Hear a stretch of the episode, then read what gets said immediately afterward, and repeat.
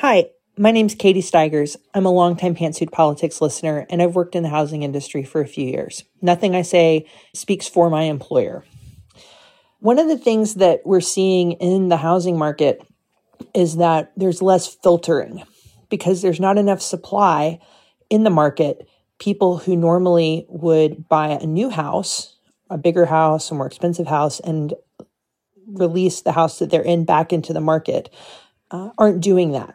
There's nowhere to go, and or there's not enough places that they want to go. And at the same time, the houses that they would otherwise leave aren't available for new families to buy. And so there is some stickiness in the market. And similarly, sometimes we see people, um, you know, with gentrification buying houses that um, they then fix up. Uh, and and then the house that they left, say in the suburbs or wherever, becomes available for a family that wants to move there. We're not seeing as much of that at all because there just aren't houses to to move to, and that's the result of a lot of other factors.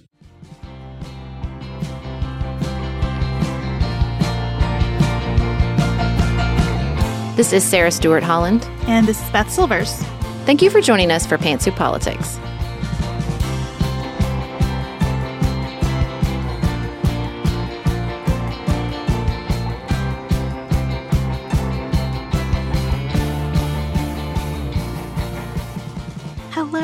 So much for joining us for a new episode of Pantsuit Politics. Today we're going to check in on Russia's invasion of Ukraine. We're going to talk about affordable housing, which, if our Instagram post mm. previewing this topic is any indication, is something that is on everyone's minds. And then, uh, as we see the school year wrap up and get into the summer, we're going to chat about what the summer holds for each of us and how we're going to cope with the summer. Is that a fair thing to say? coping with summer. but before we get started, we just wanted to say thank you to everyone who's taken a second to review our book, Now What? How to Move Forward When We're Divided about basically everything. We are at the stage in the process now where your purchases are still very, very important. And after you've purchased, if you could say one sentence about hopefully how much you enjoyed the book, we would really, really appreciate it. We love this review from Rachel. She said, Yes, this book's subject might be how to talk about politics, but it's more so a roadmap on how to practice empathy and connection with your fellow humans. From debates over how to load a dishwasher to whether you should ghost your uncle on Facebook, spoiler alert, there's no hard and fast answer, to finally giving country music the praise it deserves, the book aims to address how we think about many of the important relationships and issues in our lives. Thank you so much, Rachel. What a lovely review. I think we're at like 87 we're told 100 is a very important goal, and we just do what we're told here at Pantsuit Politics when it comes to promoting our book. So if you haven't left a review, we'd greatly, greatly appreciate it. And up next, we're going to talk about Ukraine. Here's a cool fact a crocodile can't stick out its tongue. Another cool fact you can get short term health insurance for a month or just under a year in some states. United Healthcare short term insurance plans are designed for people who are between jobs, coming off their parents' plan, or turning a side hustle into a full time gig. Underwritten by Golden Rule Insurance Company, they offer flexible, budget friendly coverage with access to a nationwide network of doctors and hospitals. Get more cool facts about United Healthcare short term plans at uh1.com. Do you want a bra that's sexy or a bra that's comfortable? Thanks to ThirdLove, you can have both. ThirdLove was started to take all the frustration, ick, and ugh out of bra shopping. That's why they make solutions for every bra problem, aka problems. Their bras make it easy to bring back perkiness you haven't seen since high school, get smoothing you know where, and have straps that actually stay put. Designed at their headquarters in San Francisco and made from premium materials, they put every style through hours of wear testing on real women, including themselves, before it's given the stamp of boob approval. Comfort and support are guaranteed. Plus, whether you're a double A cup or an H cup, their virtual fitting room will help you find your perfect fit fast. And they've even invented half cups. No more feeling stuck between two cup sizes that don't fit right. It's time to get your problems solved. Visit thirdlove.com and get 15% off your order with code podcast15.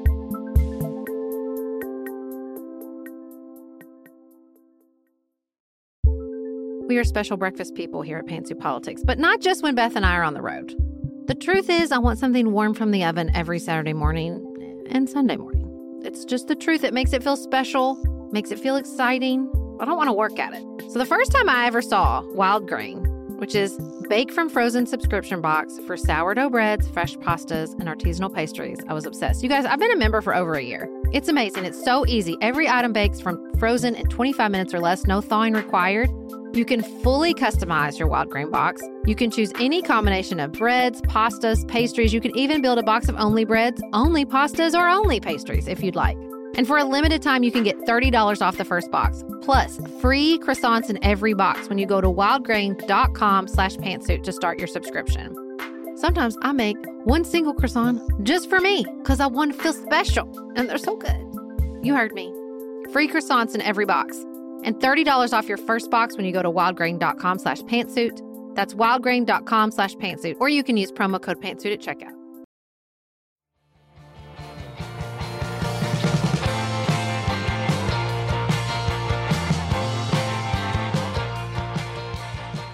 Sarah, we had a meeting recently and you said, I feel like we haven't checked in on Ukraine in a while.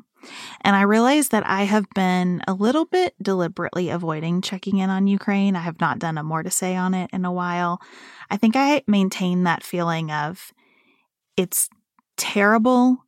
It's going better than anyone could have expected, and it's still terrible and I just want to stay in a place where it's going better than anyone could have expected. And maybe if I talk about it, it will change it. Have a little bit of that Jurassic Park vibe. Like just be very, very still right now and don't don't disrupt what's happening.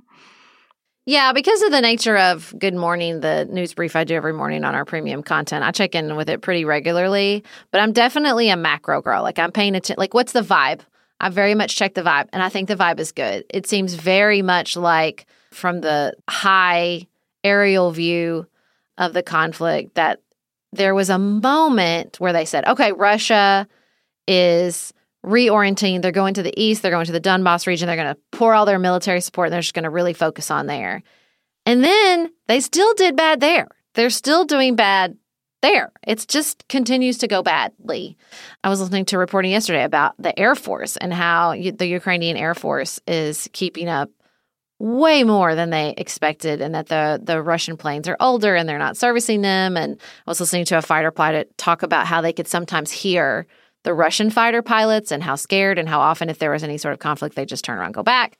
And so like I think the other big component of this shift we're all feeling too is how many high ranking officials are actually going to Ukraine. Nancy Pelosi was there. Secretary of State Antony Blinken was there. Jill Biden went for a surprise visit. And so I think that all that energy of like, this is going well, this is going, especially in the, the western part of Ukraine. I mean, it's decimated. Like, it's, you know, the reporting on like what it'll take to rebuild that part of the country is insane.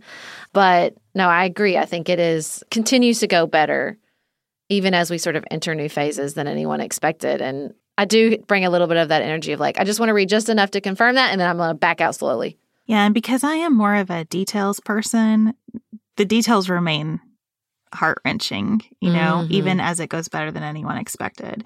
We know that uh, a UN human rights monitoring mission has determined that we have dramatically undercounted how many Ukrainians mm-hmm. ha- have died in this conflict it really jumped out at me that the World Health Organization said this week that at least 3,000 people have died in Ukraine just because they couldn't access treatment for chronic disease. Mm. We also know that Ukrainians are pushing Russian troops out of Kharkiv now, uh, that they are somehow holding in Mariupol. Russia didn't have the fanfare that folks expected on May 9th, mm-hmm. which is mm-hmm. a, a day that is significant to Russia in connection with how they think about what happened in World War II. I'm not sure that the Russian story about what happened in World War II is exactly uh, that you can exactly square it with history. But mm-hmm. it is a mm-hmm. significant date where there is usually a lot of military fanfare in Russia. And Putin's speech that day acknowledged that Russia has lost lives in Ukraine uh, he still says that the Ukrainians are Nazis that Russia is fighting, but it wasn't what a lot of observers expected in terms of a significant escalation and a significant show of might, which seems to indicate that maybe some reality is breaking through that bubble that he's been surrounded by. Yeah, I mean, I don't know how it couldn't at this point. I mean, if we're all feeling the ripple effects of food supply issues and, you know, global supply chain and the cost of things, how much larger in orders of magnitude must that impact be on Russia, which has basically been cut out of the global economy? And so I can't fathom a scenario where, even with his enormous power and enormous wealth, he could protect himself from the implications of this, not to mention just the thousands and thousands of dead Russian soldiers, which he even acknowledged during that celebration for sort of the first time. You know, there's still intelligence reporting that says, like, it's not like he has any immediate plans to leave, right? Like, they're still worried this could stretch out and stretch out and stretch out.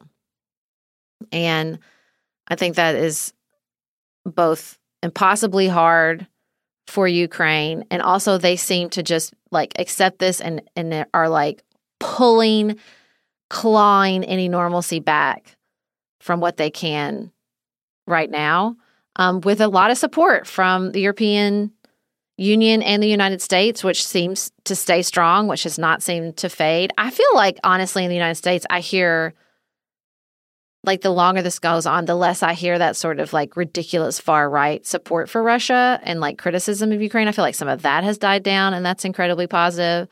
Um, I don't, I, it doesn't come up in sort of my community conversations that anybody's like, tired of it or ready to not support Ukraine and move on. Like, I don't feel like that's a position that's really out there in American life. I mean, in my existence, I'm sure it's out there somewhere. There's an internet, there's a place for everything. But I feel like that's sort of encourage encouraging sort of on the ground here because I mean that's what that's what we have impact over, right? As much as we have impact over anything is how we talk about this and think about this and, and continue to support Ukraine in American life.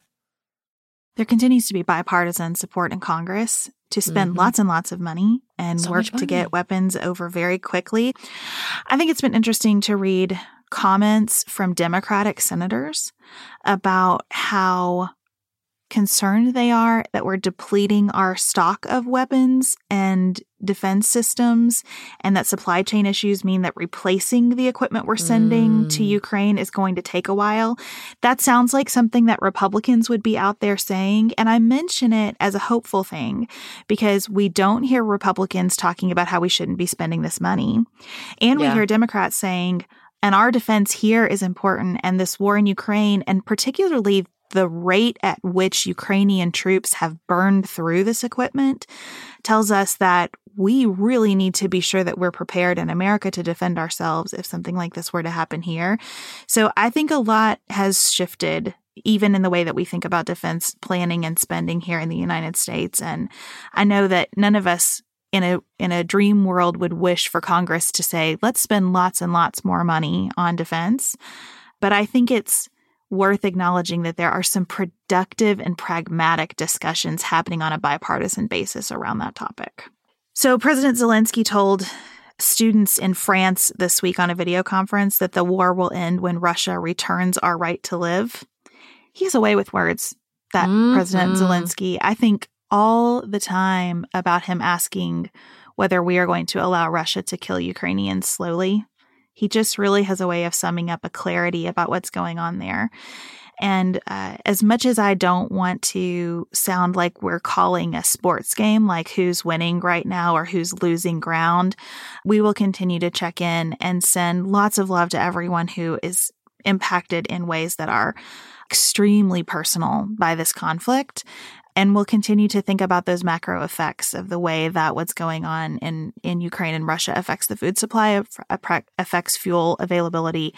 And please feel free to send questions to inform those discussions as we go forward.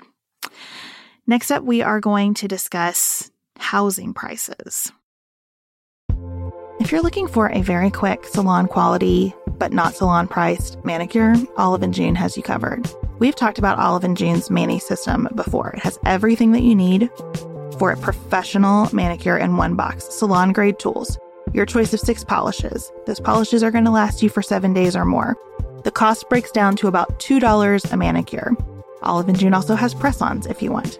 What I love though is that Olive and June each season is coming out with new colors, and I just got a set of spring and summer colors in quick dry polish.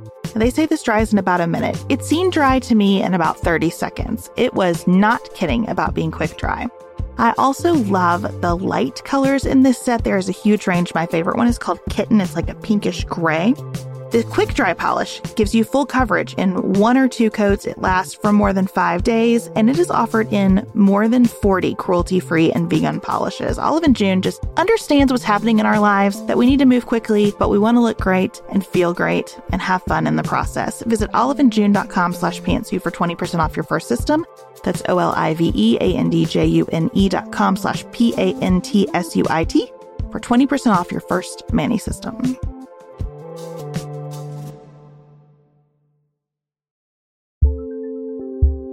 Just finished A Court of Thorns and Roses and craving another fantasy world to devour? Dipsea's got you. Dive into spicy enemies to lovers' tales or embark on an epic romance between immortal fae and sworn foes. They've got fantasy romance stories perfect for your morning walk, late night, or long bath. Dipsea is an app full of short, spicy audio stories. They bring scenarios to life with immersive soundscapes and realistic characters. Discover stories about second chance romances, adventurous vacation flings, and hot and heavy hookups. And there's a growing library of fantasy series with werewolves, Greek gods and goddesses, Regency era historical fiction, and fairy smut to explore the bounds of your pleasure. New content is released every week, so in between listening to your favorite stories again and again, you can always find something new to explore. For listeners of the show, Dipsea is offering an extended 30-day free trial when you go to dipseastories.com slash pantsuit. That's 30 days of full access for free when you go to D-I-P-S-E-A stories.com slash pantsuit. dipseastories.com slash pantsuit.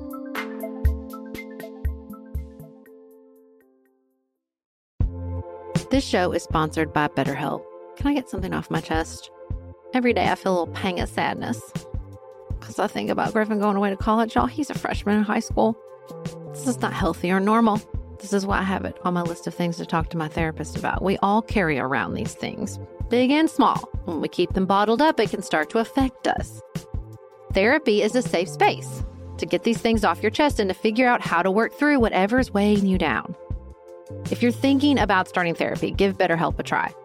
It's entirely online, designed to be convenient, flexible, and suited to your schedule.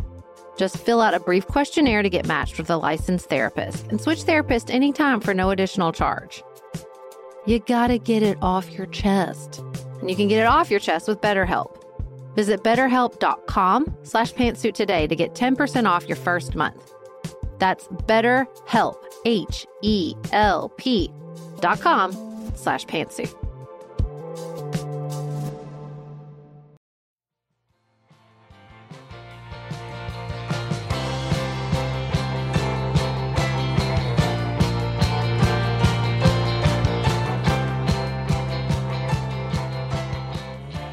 The Washington Post has a tool where you can take a look at how housing prices have shifted over the last year in your county.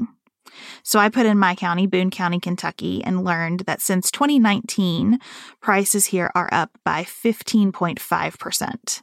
That is above the national average, which is hovering around 11%. And the average rent in Boone County, Kentucky, and Boone County spans very rural area, very, very suburban area, and then small city. The average rent here is $1,066 a month. I'm sure depending on where you're located, that number means different things to you. That seems quite expensive to me as a resident of Boone County for what rent might cost. So we ask everyone on uh, Instagram to tell us what their experiences are with the housing market and that constant price escalation. The experience of I bought a house for two hundred fifty thousand and now it, I'm being told it's worth five hundred thousand is just prevalent. Whether you are in Kentucky or California or Oklahoma or Miami, it's just it's happening everywhere. So I looked up my county, McCracken County. We're only up 5%. The average rate is about $800, which is a little high for Paducah. In Paducah, we always say, like, we don't hit the highs, we don't hit the lows, we sort of float in the middle. This is the most I feel like the talk of the sort of national real estate market has permeated Paducah, where you hear people saying, like, someone just knocked on my door, it's selling before it even hits the market. Yeah, my house is worth so much more than I paid for it. So it's even permeating areas I think that it's not usually. I mean, I don't live in Orlando, right? Like, I don't live in California but it's still people are even feeling it's even it's even hitting places like Paducah. So if you think about why that is, one piece is that the inventory out there, the number of houses on the market is just extremely low. I listened mm-hmm. to a podcast that was very real estate inside baseball. I honestly had a hard time hanging with it because it was so insider for that industry and there was a lot I didn't understand. But I caught them talking about how the number of houses that are listed right now, and that doesn't encompass all the sales because a lot of sales are happening without ever listing a home, but the number of houses listed right now is about a third of what was on the market this time last year. Yeah. Like it is it is very very low and there are so many reasons for that. One of the most interesting that they talked about was that baby boomers own the housing inventory at a time when many, many millennials are trying to buy homes. Yep. That we've had more people turning 32 over the last couple of years than we have since the baby boomers. Mm-hmm. So you mm-hmm. got a lot of people out there looking for houses. And the baby boomers, unlike previous generations, are not flocking to Florida and Arizona. They're staying in their communities with their families. There's something lovely about that. But we aren't seeing the housing turnover that we have in previous generations. Yeah, you know, my neighborhood, we keep talking about there will just be months and months where there's not a single house for sale in our neighborhood, which is very rare. There's almost always a house for sale in our neighborhood, but the inventory has just stayed low. We we also are like that classic turnover neighborhood. We have about half of our neighborhood that is retirees living in, you know, big houses and their kids are out of the house and maybe they're looking to downsize and maybe they're not. And then we have about half people with kids my age, like really little four year olds, 10 year olds, like coming into the neighborhood with little kids looking to invest. I also read a really interesting article that baby boomers are looking to pass off some of their wealth. And so a lot of those 32 year olds are getting help for a down payment from, you know, baby boomer parents who are looking to pass on some of that wealth and are ready to help them buy a house but there's nowhere to buy. Like there's still like it, there's still that low inventory and there's so much more. It's like generational. It's that we had these historically low mortgage rates for years and years and years. It's that you know we have a lot of nimbyism. We don't want to build small houses. That's the other thing. It's like it's worth it to build a 4000 square foot house if you're a contractor or a building company, but it's not really worth it to build like a 1500 square foot house, right? And that's really like you see in, in Paducah. There will be times where you can find something under a thousand square feet, or you can find something over like 10,000 square feet, but you can't find anything from like two to 4,000 square feet. And I think that that, not to mention like that, we're just talking about buying a house. We're not talking about building house and the cost of lumber and the labor shortages and the impact of the scale back of immigration there's just it just feels like it is a like just an avalanche of factors all falling down at once Katie Steigers is one of our executive producers and she works in housing and she left us almost a mini podcast on Voxer about mm-hmm. housing issues, which was so helpful. And I really tuned in for what she had to say about why new construction is so challenging right now because mm-hmm. it isn't mm-hmm. just labor shortage and immigration pulling back. It's also just that a lot of people were so scarred by the 2007 2008 economic recession and believed that housing was never coming back, that they left the profession. And so you lost almost like a generation of people who knew how to build homes.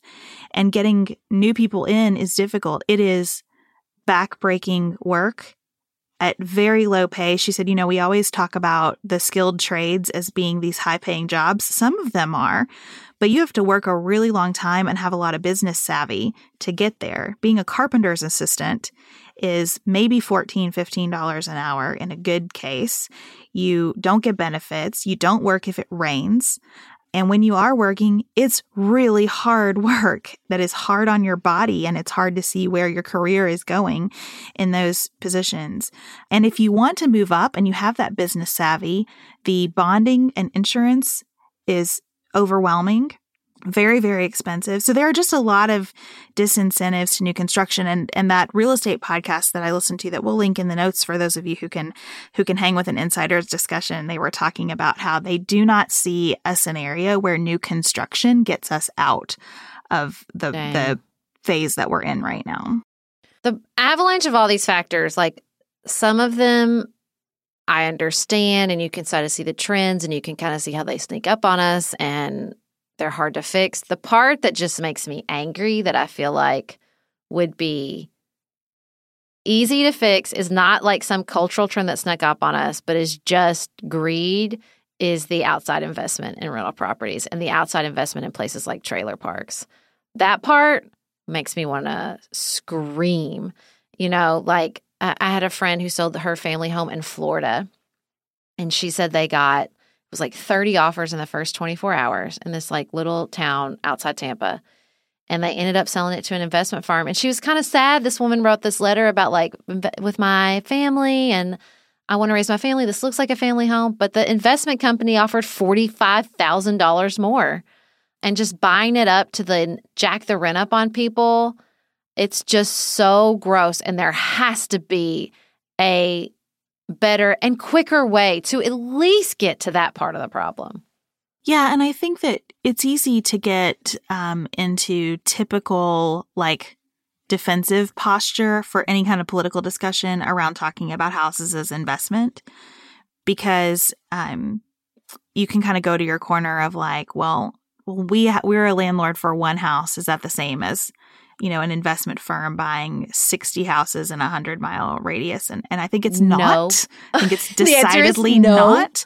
And I think there's a real discussion to have about occupancy and, um, where investment is being done from. And I hate to say that. I've, I've thought a hundred ways, like how, how could we write legislation that prevents like investors in foreign countries from buying up lots mm. of American homes? And then I feel really provincial and like not the kind of person I want to be when I say something like that. But I also think we have such a serious problem right now. And I don't know how to fix the problem. And immigration is one of those things where it, it would be a partial solution because you would have more home builders if we had more immigration. And at the same time, we don't have enough housing. Like if we have an influx of immigration, our housing supply is going to be squeezed even more. So it's a really hard problem. Well, and I think one of the best pieces I've read on this was in Vox. You know, I think it was just a couple years ago. We'll put it in the show notes. And the writer just talked about look, you can get mad at NIMBYism and, you know, sort of people taking investment property bids and all this stuff, but we don't have a really great social safety net in America. And a lot of ways people protect against income inequality is the home are these rising real estate prices. And so they have to protect that. That's their that's their retirement. And so that, you know, scratching below the surface to realize like this is this is an exploitable situation for a reason and that we have to start thinking about like what makes it better for everybody instead of just either getting mad at people or trying to shame them into different behavior is really really important. But we have to have I mean we all got to have a place to live, or we don't, right? We see American cities where people don't have a place to live, and that causes a whole other level of instability. And it feels like we're all just, you know, putting it together with duct tape and prayers, hoping something gives. And I mean, I think that to a certain extent, the interest rate will be that thing with rising interest rates. Inevitably, there will be a slowdown and some changes coming but that's not going to solve the affordability crisis. I mean, there's a part of me as I was like thinking about this and listening to Katie's Voxer that thought like, with is remote work going to be the thing that gives to a certain extent? Is there going to be this sense of, well, we just we're just moved to different places that are more affordable, um, places like Paducah that there's only a five percent growth and not a twenty percent growth, right? But then you know I read these heartbreaking messages. So many of our listeners wrote in the Instagram thing like, my entire family lives in California. Am I supposed to, in the hunt of affordable housing and a place to live, leave my entire community? Man, my heart, like just by the luck of birth, I was born in a place that's affordable. Like my tribe, my village, my people live in a place that's incredibly affordable. Free, good public schools, affordable housing, you know, not the the sexiest job market on planet Earth, but you know, it's just I can't imagine how hard that must be. And then just the animosity, in particular towards Californians, as they do seek out more affordable housing, to me is so gross. And even like people moving to Florida and the way we talk about those trends and people who are just trying to find a more affordable place to live with a job market they can participate in is just it shows you that it's just like the ugliest of ugly scarcity mindset coming to play because there is a reality to the scarcity like we do mm-hmm. not have enough mm-hmm. houses right now if lots of people flocked to my area because it's more affordable I mean, it wouldn't welcome. be affordable. I want to be long. their neighbors, but it's not going to be affordable for much longer, and and it is going to create problems, right? It just is. Even as you think about things like NIMBYism and and regulations that would help. So a big issue is that we don't often allow multifamily housing. So I'm going to just be extremely vulnerable for a second and tell you that I live near a single family home under the same homeowners association that I live under, where a, a a lot of people live there. I don't know exactly who lives there, but I know it's a lot of people and they all drive cars. And so those cars are everywhere and and they have a business that involves cars and there are just cars and cars and cars for days. And it makes entering my neighborhood rather unpleasant. And I don't mean an eyesore, I mean a safety issue, right? There are too many cars on the street at a place where you need to be able to see. And so I check myself about this all the time because I get mad about it. I really do. And then I think, Beth, you support people being able to live in affordable places. I want everybody to have a nice home. And if that means living in large groups, I am for that. I don't want to restrict these things. And I also recognize that the problems are real. So I don't want to be super mad at people who are expressing the problem side because the problems are real. It's just, it's, there isn't a, a bit of this discussion that is theoretical. And I think mm. that's what makes it especially difficult. Yeah, you see that when you go to places like California. You'll see a, a house and there will be, and not a big house, not a big house, an expensive house, very expensive, but not a big house. And it will have seven to eight cars in the driveway. I always notice that when I go back to California. You know, Paducah has a really interesting mix of not just single family homes. I think it's one of the things I am proudest of and I like most about my community. You know, I live in a nice neighborhood. I have houses in my neighborhood that are 10,000 plus square feet and over worth over a million dollars. And I also have duplexes in my neighborhood. They're nice duplexes. They're really nice duplexes, but they're duplexes. You know, next to my children's elementary school, there's, it's sort of, you know, because Paducah's old, it's really interesting. You can kind of watch the flow so you can like walk through the history of of real estate in Paducah and in the country in a certain way. And so, you know, now I live in a pretty densely populated suburb, but like some of these houses were people's country homes back in the early 1900s when people lived in downtown Paducah, which is several miles away. But you we have a mix. We have a real real mix. Big houses next to like next to the elementary school. There's and a couple places surrounding the neighborhood. There's affordable housing, affordable housing apartments.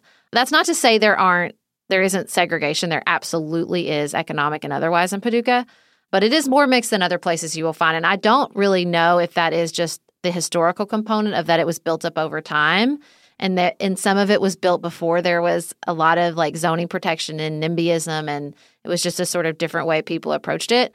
But I always drive through and think about like yeah, look at that. That is a very expensive house, and that is an affordable or like rent protected apartment unit, and they are less than a mile away, um, and sometimes right next door.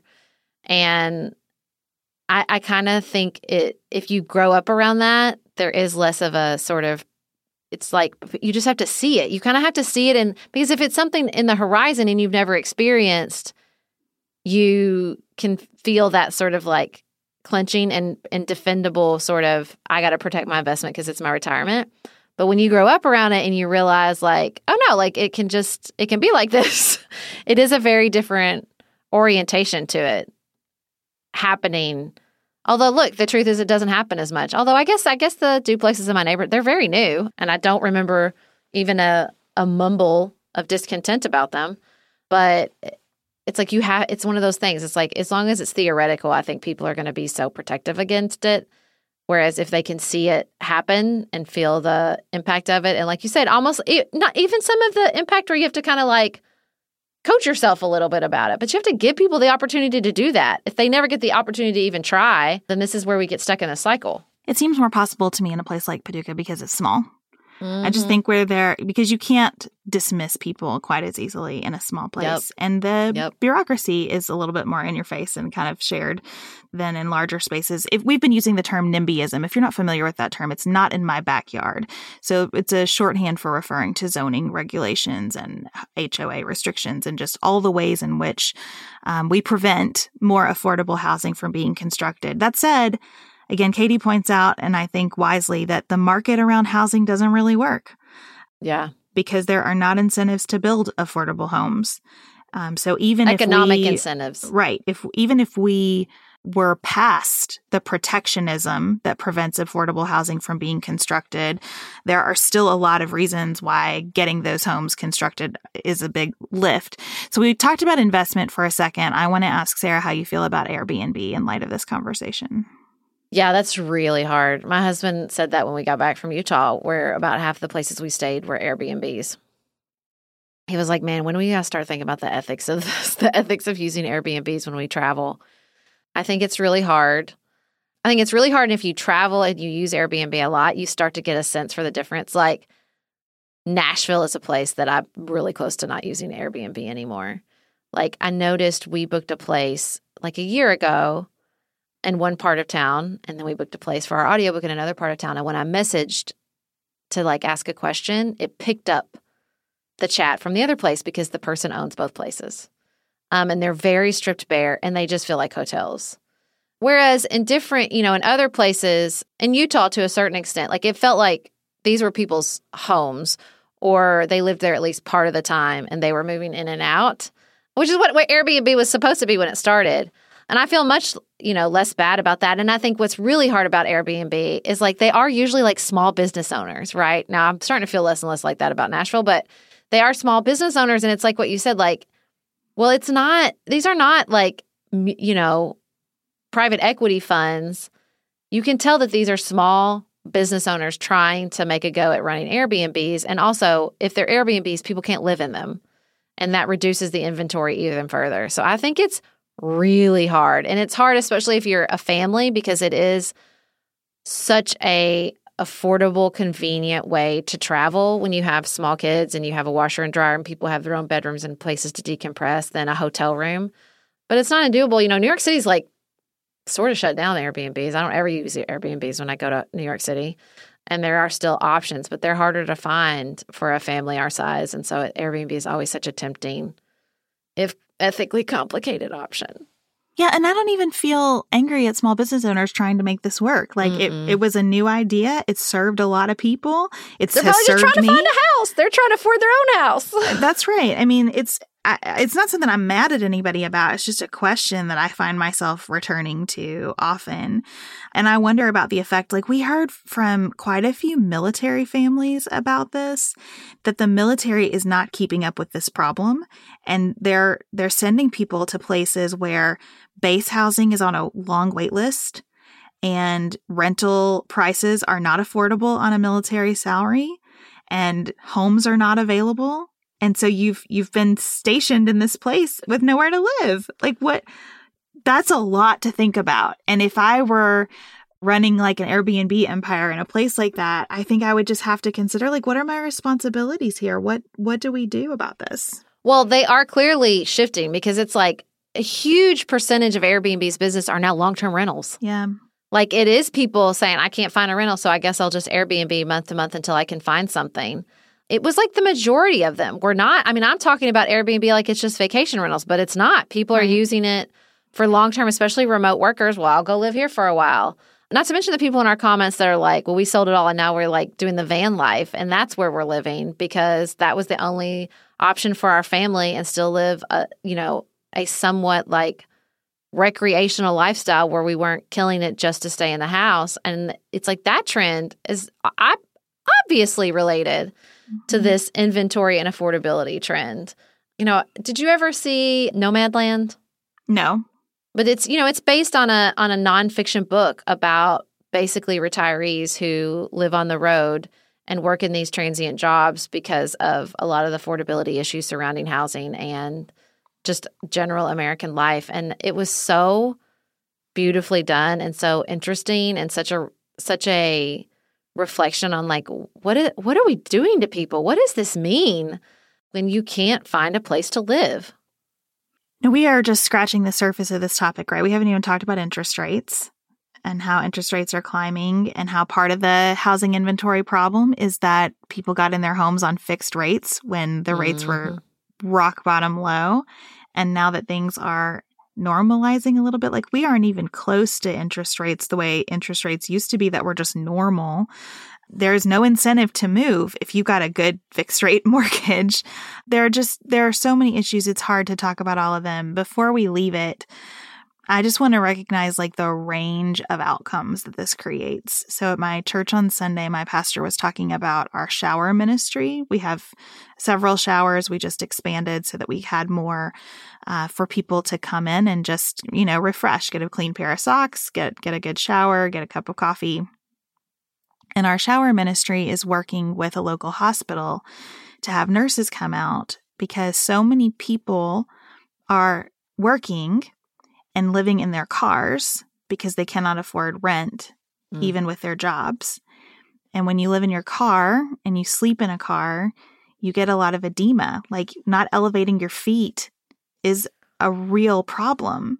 Mm. And so nurses are coming in to treat people for edema. These are people who are going to work at a job every single day and cannot afford a small apartment and are sleeping in their cars. And I don't mention that to do some kind of uh, like forced gratitude or high class gratitude at the suffering of others. I, I don't want to do that. And I don't want to make anybody feel like, well, it could be worse than the disappointment I'm experiencing and not being able to buy my first home or anything like that. But there is just a huge range of what's going on here and what kinds of decisions people are having to make because we don't have enough homes.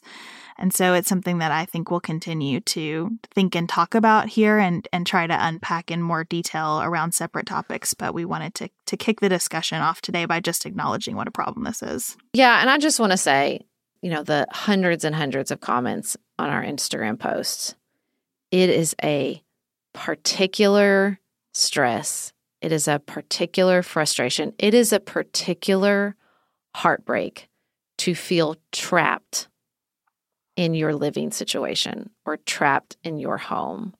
There was a time in my life where I spent every evening in the in the, you know, real estate system going lot by lot thinking, was this put on the market?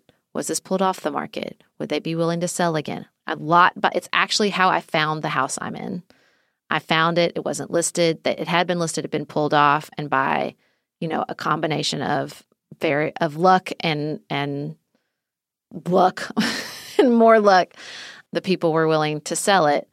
But it just, I remember that time so vividly how miserable I was and how I felt like I couldn't do what I wanted to do in my job because I felt like I didn't have enough space. I felt like my kids were running all over me all the time because we didn't have enough space and I wanted to be somewhere else. And so if you are in that space, just you're not alone.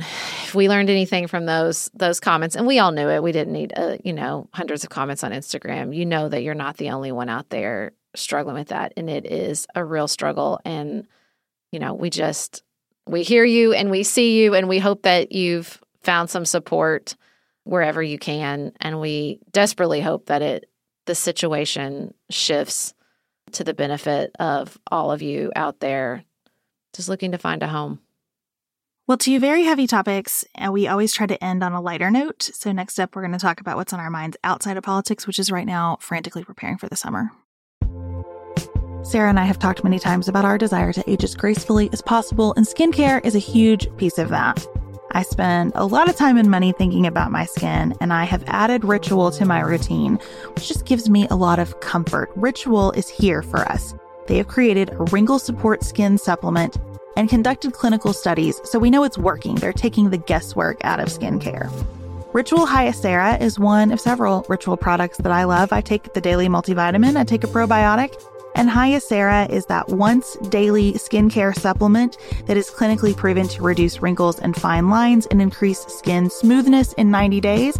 I recently met a friend for the first time in person as opposed to online and we were discussing the fact that I am 43, and she said, I cannot believe how young you look. And I thought, thank you, Ritual, for that. Start Hyacera to help minimize wrinkles without compromising on clean science. Hyacera from Ritual is a clinically proven skin supplement you can actually trust. Get 25% off your first month for a limited time at ritual.com slash pantsuit. Start Ritual or add Hyacera to your subscription today. That's ritual.com slash pantsuit for 25% off.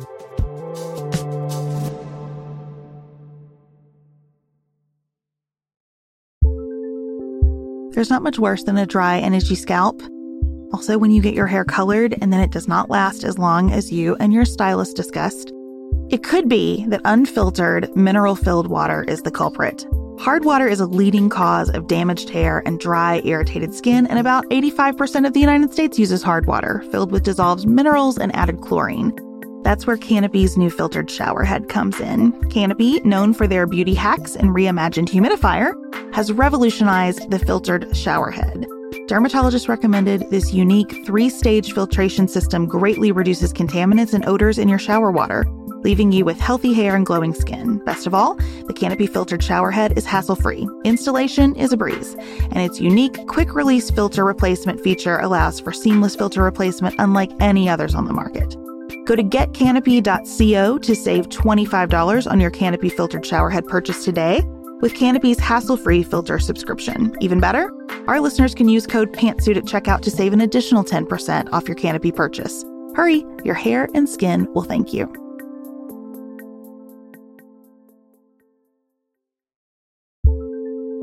Do you want a bra that's sexy or a bra that's comfortable? Thanks to ThirdLove, you can have both. ThirdLove was started to take all the frustration, ick, and ugh out of bra shopping. That's why they make solutions for every bra problem, aka problems. Their bras make it easy to bring back perkiness you haven't seen since high school, get smoothing you know where, and have straps that actually stay put.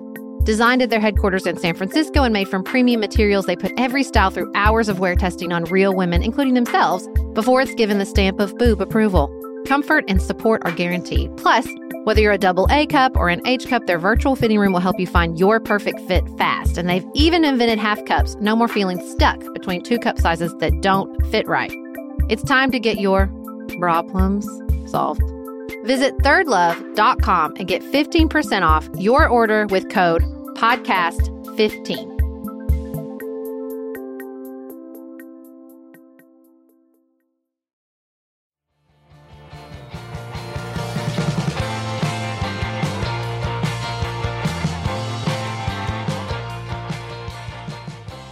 It's hard, Sarah, because I really enjoy the summer and I also dread the summer. The summer contains multitudes for me. That's what it is. Well, I do not like the summer. I am vocal about the fact that winter is my favorite season. I just like the vibe. You know what I'm saying? Like, I just like winter's vibe. Summer's vibe is so like an 11. And I just needed to take it down a notch. Maybe I will feel differently when I do not have children out of school in the summer.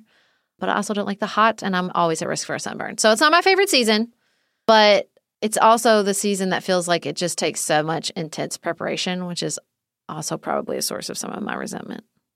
I think the summer is wonderful in the moments that feel like summer. A long day at the pool where Mhm. everyone's hanging out and orders a pizza and just decides to just be together for the day and there's music playing. The trouble is like to get to those moments that feel like summer, the concert, the outdoor movie, whatever. It just takes so much work and trying to figure out how are we going to work? What are we going to do for childcare? And we are in a wonderful situation here. I have as as good a situation as I could have in terms of the neighborhood that we live in and the support that we have and the flexibility that Chad and I have. And it is still so hard, especially because we don't have any family in the area. It just makes everything like a puzzle of who's going to take whom to what when and how can everybody be quiet while I'm recording this or Chad's on that call. I also feel like I miss Chad a lot in the summer because all of the outdoor work of summer he Mm. really takes on. And uh, he would say he has to take on because I won't do it. And there is some truth in that. There is some truth in that. I will own that.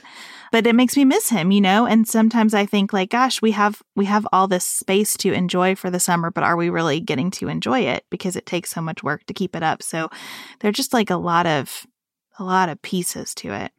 This summer, I was feeling the most prepared and excited. We are sending our children to sleepaway camp together. The plan was to send all five, several other camps lined up. I was feeling like this is going to be awesome. We had June covered. Now we take July off, so that's a totally different scene. But we had June covered. Of course, then type 1 diabetes threw a real, real loop in my plans. And now I have to think about well, I've got Felix at camp, but how is he going to get his insulin shot? Because most of these camps don't have nurses on staff. So that's been a real situation in my planning. We did do a brain dump last night where we like walk through day by day. And then, of course, a big, huge of our piece of our planning is we take a big trip in July. So my family and I are going to Europe this summer. Um, we're going to go to Italy and Switzerland and France, which is also was very exciting and now has a whole other level of planning layered on top of it. But I am really excited. I'm feeling much better after our brain dump last night, and we got a lot of the like camp situations sorted. Felix is now um, not going to camp with all the rest of the kids. He's going to Camp Ho Mita Koda, which is a diabetes camp, the longest running diabetes camp in the country. So very, very excited for him for that. Um, we got all that situation, but it took like a plane ticket to like figure out how to do that. So there's just like so many moving parts where I thought like I'd had them all sorted and the moving like I was just gonna like press the first domino and it was gonna be this great summer, which is not how it was gonna go anyway. I know that, but I was telling myself that. And now I feel like I have to like set up a whole new run of dominoes. Yeah, and you and I approach summer kind of differently too because you love to take the big trip. That feels very stressful to me. My stress level is just high right now. I can't even name why. My life is very good, but it's but it's high. I'm having some fibromyalgia symptoms that have been dormant for a couple of years and I feel I feel stressed about that and then that's kind of a cycle. So I am right now just trying to see my way to July because we are going to take the podcast off for July, just give everybody a break as we have in years past.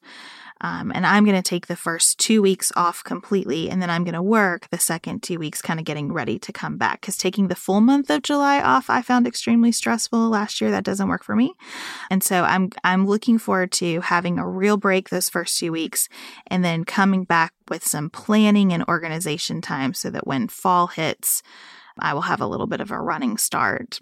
I am excited about the camps that our kids are going to do. Um, so my kids are going to go to a camp in Paducah with Sarah's kids the maybe second week of June, mm-hmm. and then uh, two weeks later they're all going to come to my area for a sleepaway camp. Ellen has a million camps. Ellen wanted to do everything this summer. She's doing drama camp and choir camp and zoo camp and just all kinds of things. I twisted Jane's arm. I have her going to three camps which I feel very proud of because last year it was negative camps. Jane just wanted mm. to be in her room all summer long. um, so hopefully everybody will be out in the world. And I do feel like that will let me get to know my kids in a new way because they're going to have a lot of, of adventures and independence that they haven't had for a while. And I'm excited about that. Yes, I love I love camps. I love kids full of camps. I didn't get to, you know part of it is I didn't get to do that when I was little. I went to California every summer to see my dad cuz my parents were divorced, which was awesome and an amazing adventure and I learned lots of independence and had experiences my, you know, peers didn't have. But I really want that traditional like sort of fun camp experience for my kids that I feel like I missed out on. Even when they're not excited to do it, I don't really care. I make them do it and you know, I learned last year there were several camps that Griffin in particular was like, I don't want to do it, and then, then he was like, that was really fun. I was like, I know, right? I actually know what I'm talking about. So I hope you get that same confirmation from Jane, where she was like, you were the rightest mom. Yeah, I hope so too. I like hearing you're the rightest mom. Mm-hmm. Yesterday, Jane told me I was the greatest mom in history, and I said you should feel free to say that again sometime. I really liked hearing it, or just record it, maybe. Uh, before we go today, I would just like to say happy anniversary to my husband, Chad. This episode is releasing on our 15th wedding anniversary. It's been a very good 15 years. I think it'll be a good next 15 years. I'm looking forward to it. And so, Chad, I am so happy that you're going to be home, and I love you. And thanks for doing life with me. Thank you all so much for joining us for this episode. Thank you again for purchasing and reading our book, Now What? How to Move Forward When We're Divided About Basically Everything. Just a reminder that your book reviews mean a lot to us. I am told, again, we do what we're told here, that I need to let you know that if you want to review the book on Amazon, you have to have purchased the book on Amazon. They're very particular about that, so but you can review on Goodreads wherever you bought it, and you sharing on social media makes a huge difference. So thank you for doing that. Everybody have the best weekend available to you.